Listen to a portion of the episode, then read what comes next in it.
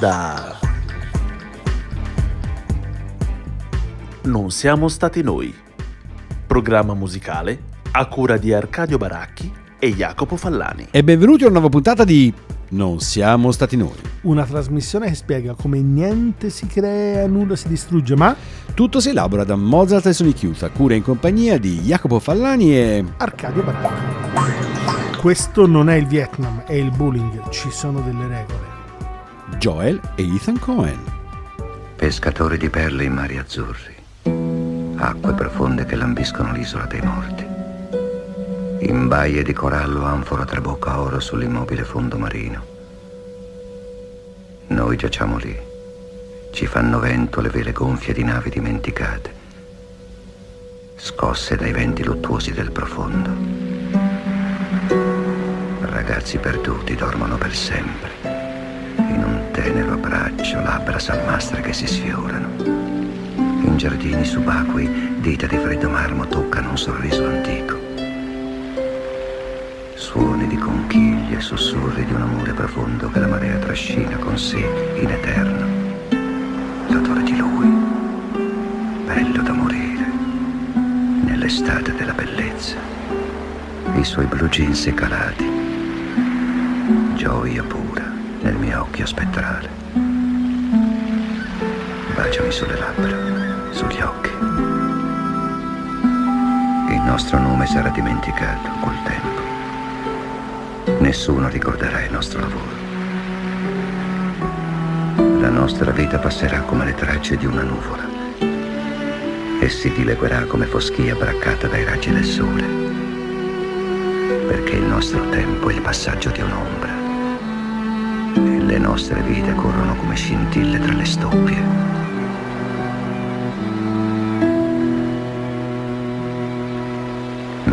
Pervinca blu sulla tua tomba. Questa puntata di Non siamo stati noi si apre con due segnali quasi contrapposti. Il Grande Le Boschi, appunto citato all'inizio da Arcadio, e Un minuto tratto da Blue di Derek Jarman.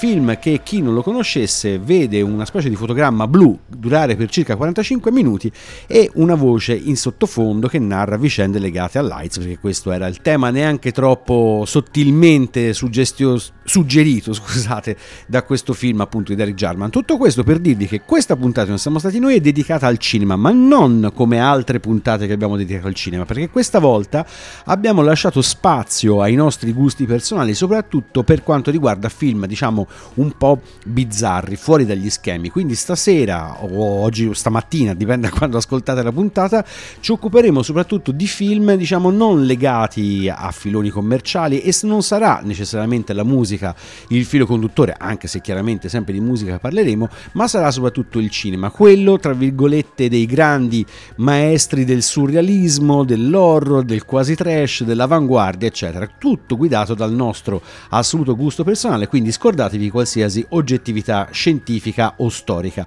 Arcadio, iniziamo con quello che abbiamo chiamato il livello basic dello scraniamento. Strani, ma Potevamo farvi sentire Odissea 2001 nello spazio, per Certo. cui Ligeti, Lux Eterna. certo. Potevamo ovviamente Stupirvi. passare esatto effetti speciali, c'era l'arancia meccanica, insomma, tutta roba che in realtà abbiamo già passato ampiamente Esatto. e che comunque è sicuramente basic, si fa per dire, Eh. ma basic nel senso di base più che basilare, e più che come dire basico, ma Eh. basilare sicuramente.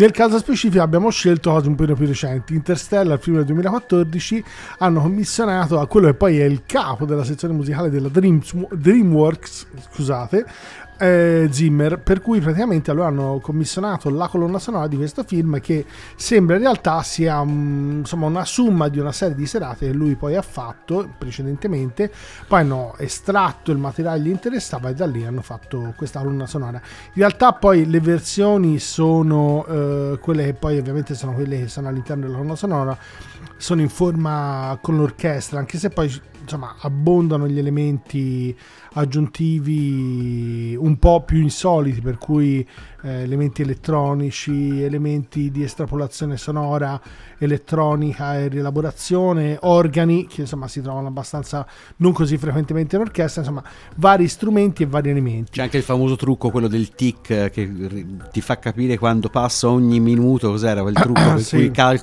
puoi calcolare quanto tempo sta passando sul pianeta alternativo, Sì. genialata diciamo così.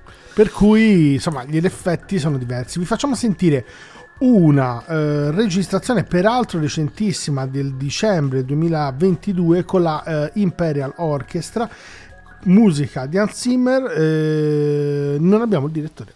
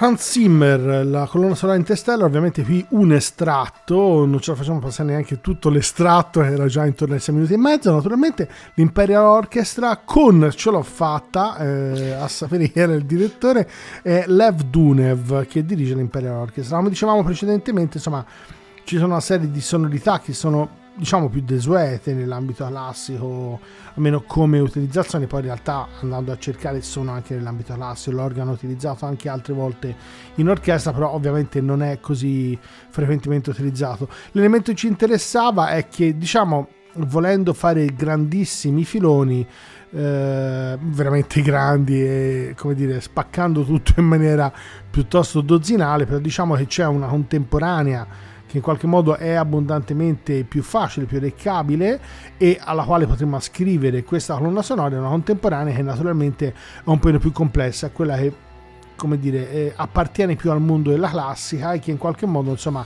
ancora eh, fatica a entrare nei gusti del grande pubblico, anche se in realtà, come dicevamo prima, citando un Lux Eterna a caso di Ligeti su Odissea 2001 nello spazio, è in realtà spesso e volentieri collegata a grandissime immagini, grandissimi film, ormai da decenni, ma ancora insomma diciamo non c'è l'abitudine a cantarla sotto la doccia. Ottima la, la, citazione della doccia, è sorprendente. Esatto. Quindi lasciamo Christopher Nolan, ci cioè è molto piaciuto Interstellar, molto meno Tenet, diciamocelo, perché a un certo punto ci è venuto mai l'abbiamo stare. trovato inutilmente complesso. Chi è che ha capito che è riferita al quadrato magico? Devo ancora capire. Esatto, questo per giusto per darvi quella nota cinefila o cinofila che dir si voglia. Cinofila. Però, esatto, restiamo comunque in ambito quasi di crossover musicale con gli accompagnamenti musicali, le soundtrack dei film di Peter Greenway. Greenway è appunto, come dicevamo prima, basic nel senso di basilare, di, di conoscenza che bisogna avere in una qualsiasi tavolata con amici e conoscenti da dove venga fuori il cinema diciamo un po' più impegnato, Greenway va saputo. Con, sono quei due o tre Greenway, Lynch, quelli che insomma bisogna saperli.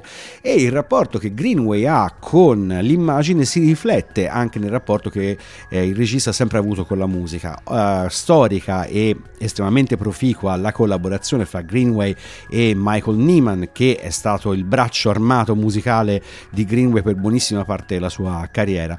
In, in quello che diciamo, ha messo in contatto i due musici, i due artisti, scusate, è stato il gusto di Niemann appunto per la riscoperta di una serie di sonorità quasi barocche, diciamo così, che ben si sposavano a certe messe in scena di Greenway che già dalla, dal posizionamento degli oggetti, le scenografie, i colori puntavano esattamente in quell'universo. Però il musicista che, ci, che vi vogliamo proporre in questo ambito non è appunto Michael Niemann, notissimo soprattutto dopo il micidiale esploit di lezioni di piano, che non era eh, di Greenway, ma è bensì Wim Mertens, pianista, compositore belga Noto anche più o meno nelle nostre zone per una lunga e proficua collaborazione ancora in corso se non sbaglio con materiali sonori e Mertens è un, uno di quei classici compositori che eh, va a nozze con Non siamo stati noi perché uh, provenendo da studi classici e abbracciando il minimalismo statunitense nella sua forma più brutale, poi ha cercato in qualche modo di abbracciare anche influenze altre una specie di vero e proprio crossover. Il brano che ci andiamo ad ascoltare forse il suo brano più famoso, l'avrete eh, ascoltato in miliardi di contesti diversi senza sapere che si trattava di Wim Mertens, quindi gli rendiamo giustizia. Il brano è Struggle for Pleasure.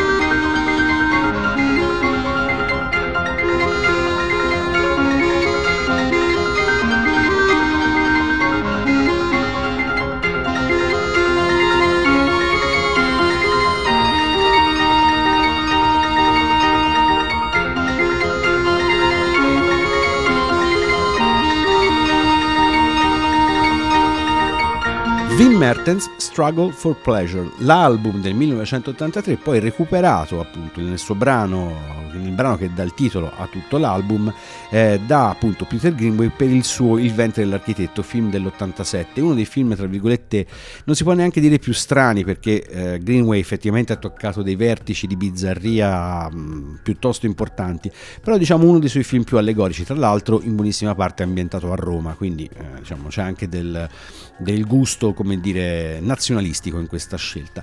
Però appunto se Greenway ha avuto, come molti registi, un rapporto molto stretto e quasi viscerale con un compositore, in questo caso Niemann, noi abbiamo estrapolato dalla sua collaborazione non solo Wim Mertens, che appunto vi abbiamo proposto, ma anche Glenn Branca, che abbiamo ascoltato in altre puntate, chitarrista, compositore d'avanguardia, e eh, i due all'interno di un film appunto particolare, molto visionario come il ventre dell'architetto creano un milieu musicalmente assolutamente di, di, di, interesse. Questa è una delle caratteristiche appunto della colonna sonora quando questa non si limita a fare semplicemente da sfondo eh, sonoro agli accadimenti, quando appunto la musica in qualche modo aiuta a narrare la storia anche quando la storia è quasi antinarrativa, come spesso succede con Greenway.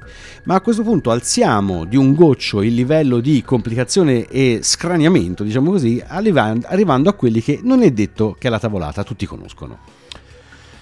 Diciamo che eh, avremmo potuto passare cose un pochino più morbide, in realtà io passo subito qualcosa... Questo è mettere le mani avanti. Esatto, no? sì sì.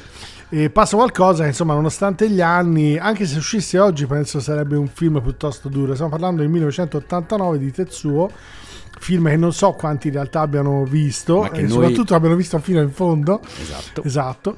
E non so la se... scena del trapano. Esatto, diciamo che insomma è un personaggio che come si può spiegare? È un po', un po', complicato. In realtà, insomma, è un po'. Con un certo feticismo per le macchine. Sì, per il rapporto fra macchine e metallo e il proprio corpo. Esatto. Però, per cui una trasmutazione che poi in realtà, insomma, a seguito di un incidente prende il sopravvento. Che, insomma, che Cronenberg scansate. Perché esatto, perché in realtà è ben più forte, più duro, più estremo. In realtà, poi questo farebbe parte di una trilogia. Il secondo il 92, l'altro successivo. Poi in realtà il secondo e il terzo non hanno avuto praticamente insomma un modestissimo successo rispetto al primo. Il primo è veramente visionario, è un film che non immaginereste addirittura dell'89 perché insomma già se venisse fatto oggi sarebbe particolarmente estremo, peraltro con pochissime risorse in rapporto al secondo e al terzo.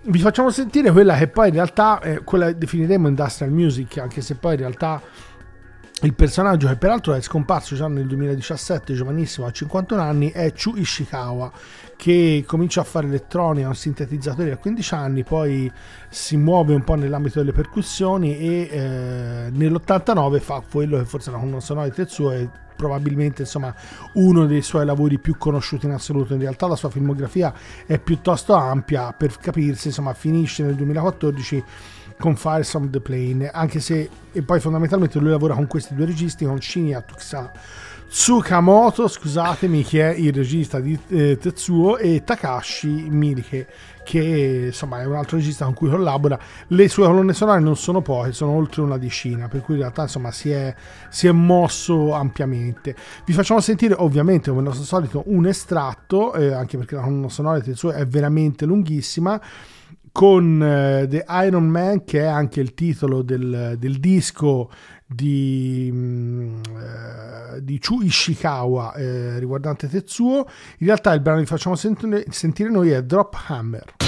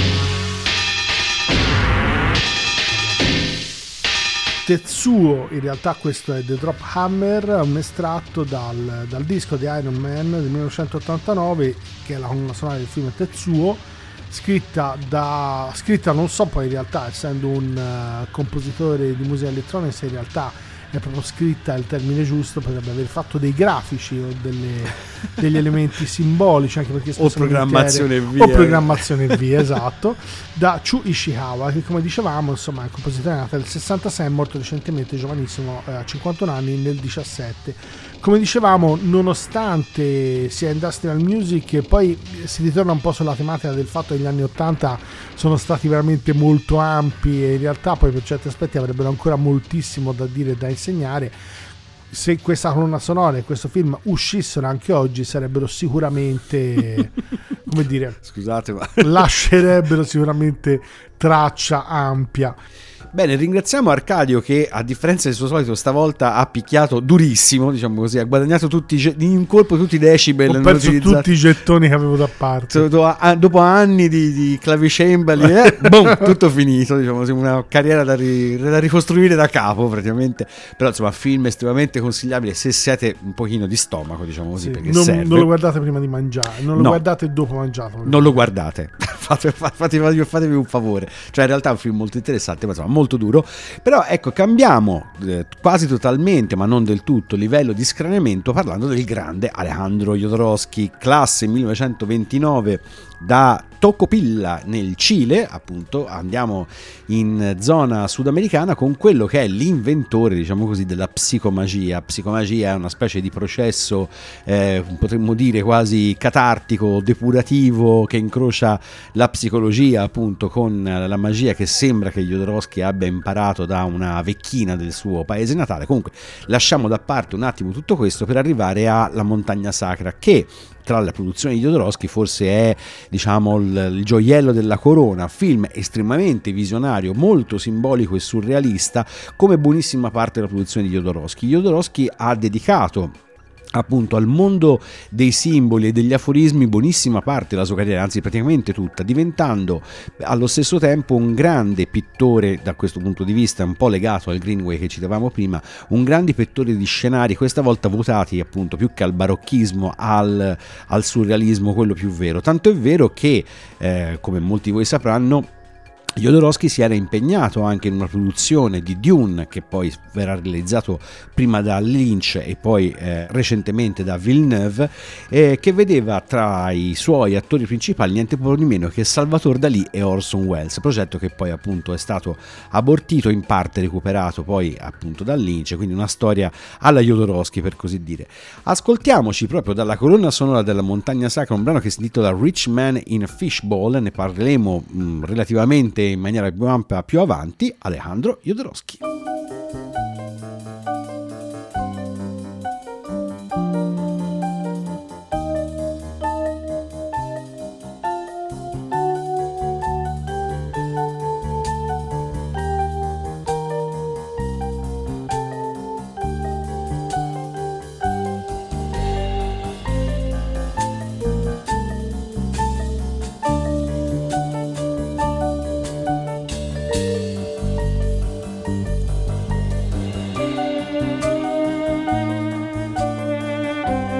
Música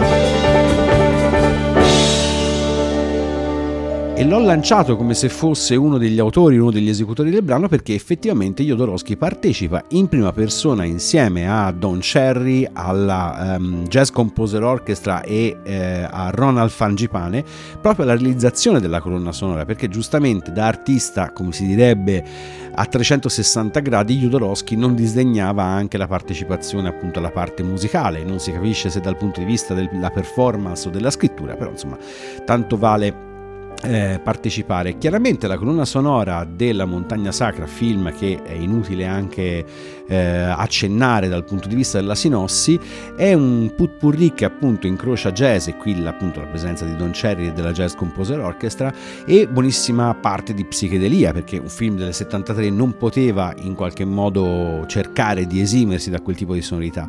Prima facevamo accenno al progetto di Dune, poi abortito, ecco il, la band che Jodorowsky aveva immaginato mettere le note, la musica su quel progetto sarebbero dovuti essere addirittura i Pink Floyd. Quindi insomma i riferimenti musicali sono abbastanza chiari.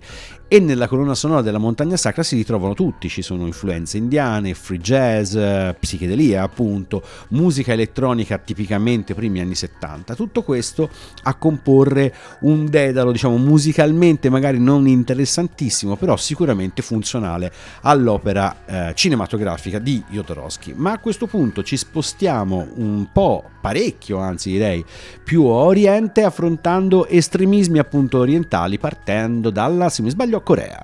Sì, anche perché anche se questo materiale è ovviamente asiatico, però poi in realtà le ascendenze i rapporti con la classica spesso e volentieri si intersecano. Lo stesso Tarantino, dopo aver visto questo film al Festival di Cannes, disse insomma è il film che avrei voluto fare. Eh, film premiato nel 2004 come dal Gran Premio della giuria eh, di Cannes, stiamo parlando di Old Boy. Eh, la, la scelta è andata anche qui perché spesso e volentieri insomma è più facile trovare musica industriale su film un po' estremi e più difficile invece trovare materiale più classico. In realtà anche ultimamente riguardando alcuni film eh, asiatici ho trovato diverse volte insomma materiale anche classico tipo Requiem di Verdi Requiem di Mozart insomma brani Requiem. che poi no per dire non in questo caso mi sono venuti in mente questi due. Solo Requiem. Esatto solo Requiem assolutamente. Ma spesso e volentieri insomma è difficile trovare materiale di tipo classico classico riscritto appositamente per film che però in realtà sono recentissimi. Ora, nel caso attuale, Old Boy non è così recente, è un film del 2003, poi in realtà come filone, come corrente è un po' quello di Tarantino, non si è spento, ma sicuramente insomma non è vivo come nei primi anni 2000, per cui insomma può risultare ancora abbastanza recente questo film. Nel caso specifico, insomma, il valse, il, ecco, il brano che andremo a farmi sentire è praticamente il, um, il The Last Falls che è, fa parte della colonna sonora di Old Boy che in realtà è scritta da spero di pronunciarlo bene Vai. mi fermo Jo Young Walk cioè, mm, po, po, po potrebbe, darsi, potrebbe darsi esatto che è un compositore nato nel 1962 in realtà poi ha lavorato e lavora tantissimo nell'ambito filmico eh, l'ultimo peraltro è sempre un film di Park Chan-wook del 2022, per cui insomma dell'anno appena lasciato, che si chiama The Season to Live. Che è bellissimo tra l'altro. L'hai visto? Sì, okay. l'ho visto tipo tre giorni fa. Oh, e la colonna sonora è sua. Grande. Dunque vi facciamo sentire un estratto, in questo caso ce la dovremmo farlo sentire tutto perché è un brano di 3 minuti e 23. Dai! Esatto, della Spals eh, di Yo, eh, Young, ce la posso fare a dirlo, Walk con eh, la colonna sonora di All Boy dell'Asphalt.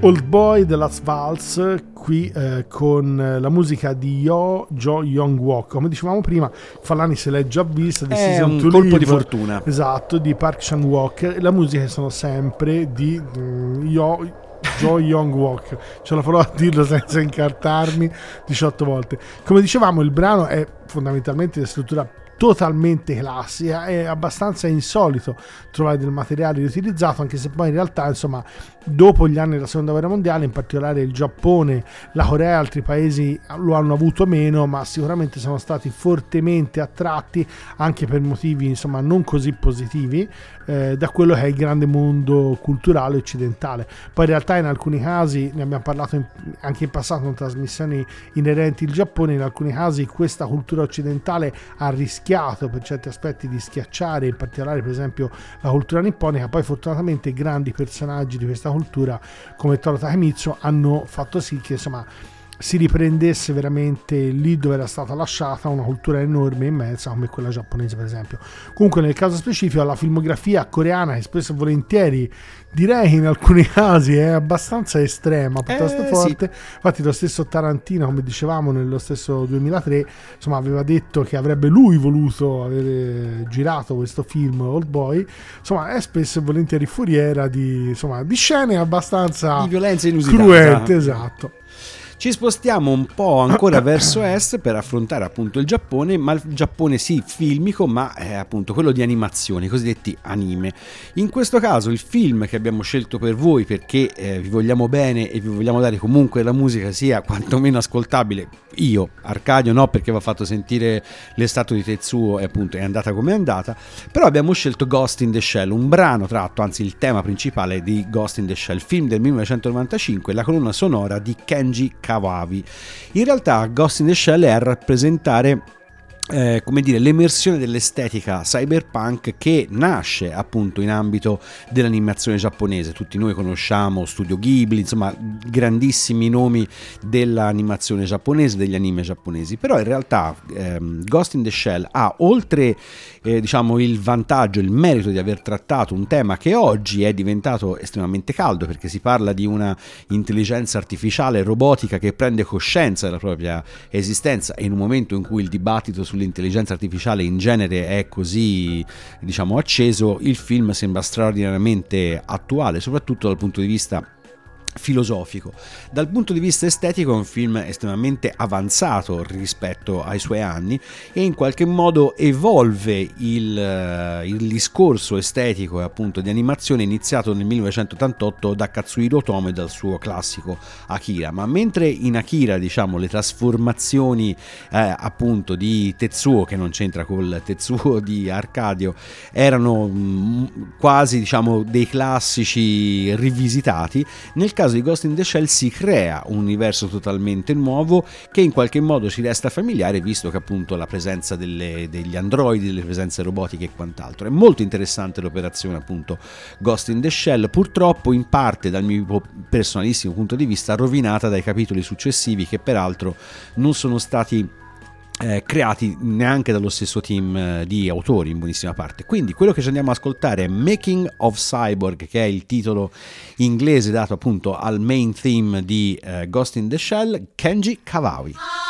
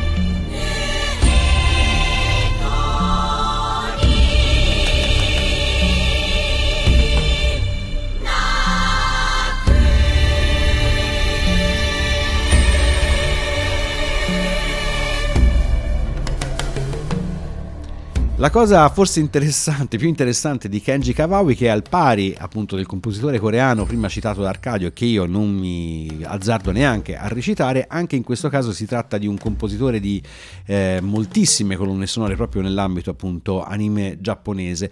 Ancora più curioso il fatto che lui sia stato uno studente di ingegneria nucleare, special modo appunto lanciato nel mondo della costruzione speriamo delle centrali più che delle bombe, visto appunto che oltretutto è giapponese, quindi non c'è il nostro grosso rapporto la bomba, la bomba atomica.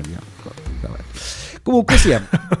passiamo oltre. Esatto, passiamo oltre. Come dicevamo, appunto, l'interesse sicuramente nell'ambito della filmografia giapponese, in parte l'argomento già preso da Arcadio, è l'elemento di innovazione che attraverso appunto le anime e l'animazione in generale inseriscono nel cinema mondiale e forse insieme alle opere dei grandi maestri come Ozu, come Kurosawa, eccetera, forse il loro principale contributo in termini eh, cinematografici, laddove i giapponesi hanno sempre dimostrato di avere non una ma anche due o tre marce in più rispetto all'animazione più classica, anche quando questa era bellissima e strabordante, sto pensando a Pixar, sto pensando a DreamWorks, eccetera.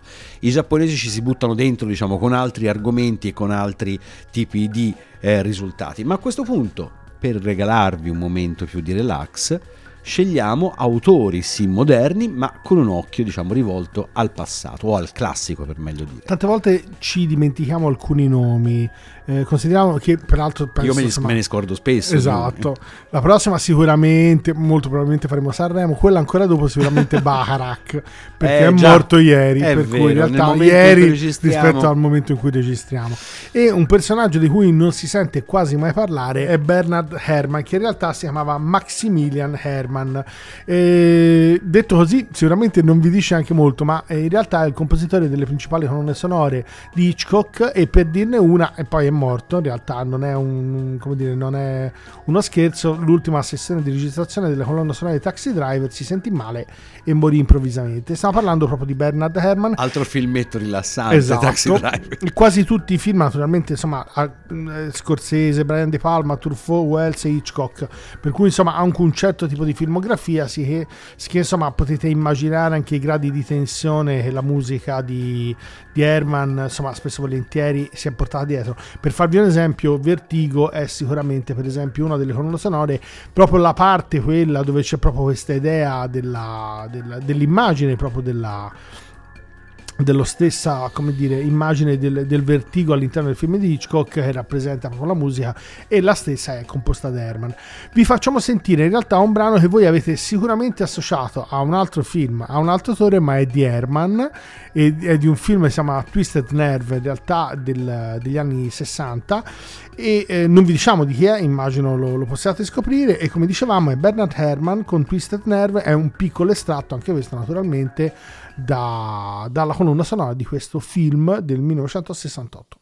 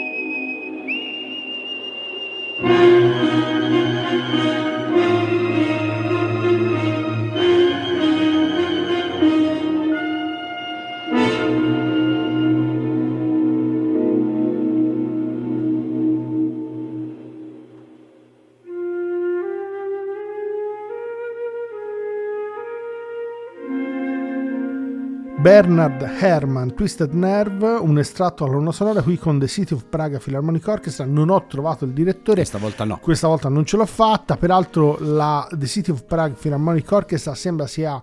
Eh, mi interessava in particolare, vabbè, perché c'è il flauto, un suono di, direi veramente notevole. Probabilmente la registrazione che abbiamo trovata è quella originale del film, che è del 67-68 e la, eh, l'orchestra è la Filarmonia di Praga che in realtà poi nasce nel 47 per cui in realtà eh, sicuramente subito dopo la seconda guerra mondiale poi è stata ristrutturata successivamente. Ha preso un nome che poi è quella attuale della Filarmonia di Praga l'orchestra della Filarmonia di Praga. Come dicevamo in realtà voi avrete riconosciuto Kill Bill, proprio la parte iniziale di quello che è l'estratto, in realtà la musica è di Herman e fa parte di questo Twisted Nerve, che è questo film con una con una trama piuttosto articolata, con eh, insomma bambini, problemi mentali, cose varie. Se vi capita andate a vederlo perché ne vale la pena. È il film del 1968 e come dicevamo, insomma, Herman eh, che oggi sembra un po' per certi aspetti dimenticato, in realtà ha fatto operazioni anche particolarmente all'avanguardia.